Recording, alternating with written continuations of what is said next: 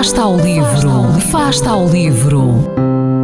Ler mais, ler melhor, ler saúde, ler ciência, ler arte, ler todas as palavras do mundo.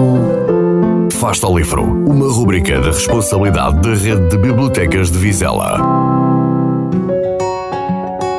Olá, António Tavares, vencedor do Prémio Leia, neste livro Homens de Pó, através do relato de um retornado angolano, descreve o Portugal no verão quente de 75.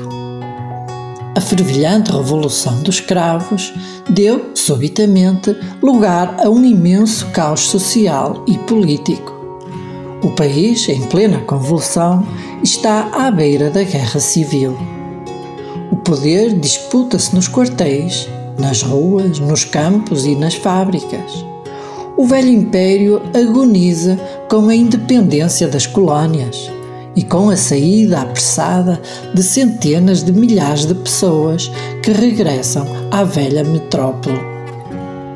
Entre estas, vêm também africanos num exílio forçado, imposto pela guerra e pela instabilidade, sobretudo de Angola. Esta é a história de um punhado desses homens em busca da sua identidade e de um lugar num Portugal fragmentado que desconhecem.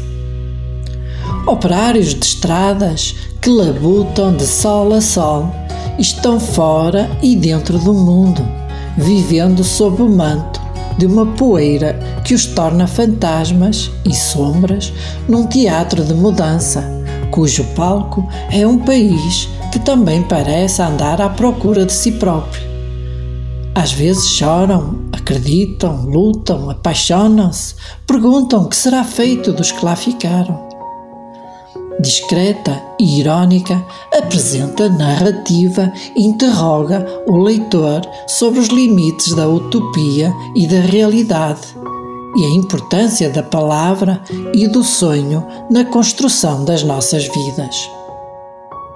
Finalmente, para aqueles que gostam de saber um pouco mais da história recente do nosso país, é uma sugestão muito interessante e de fácil leitura. Boas leituras!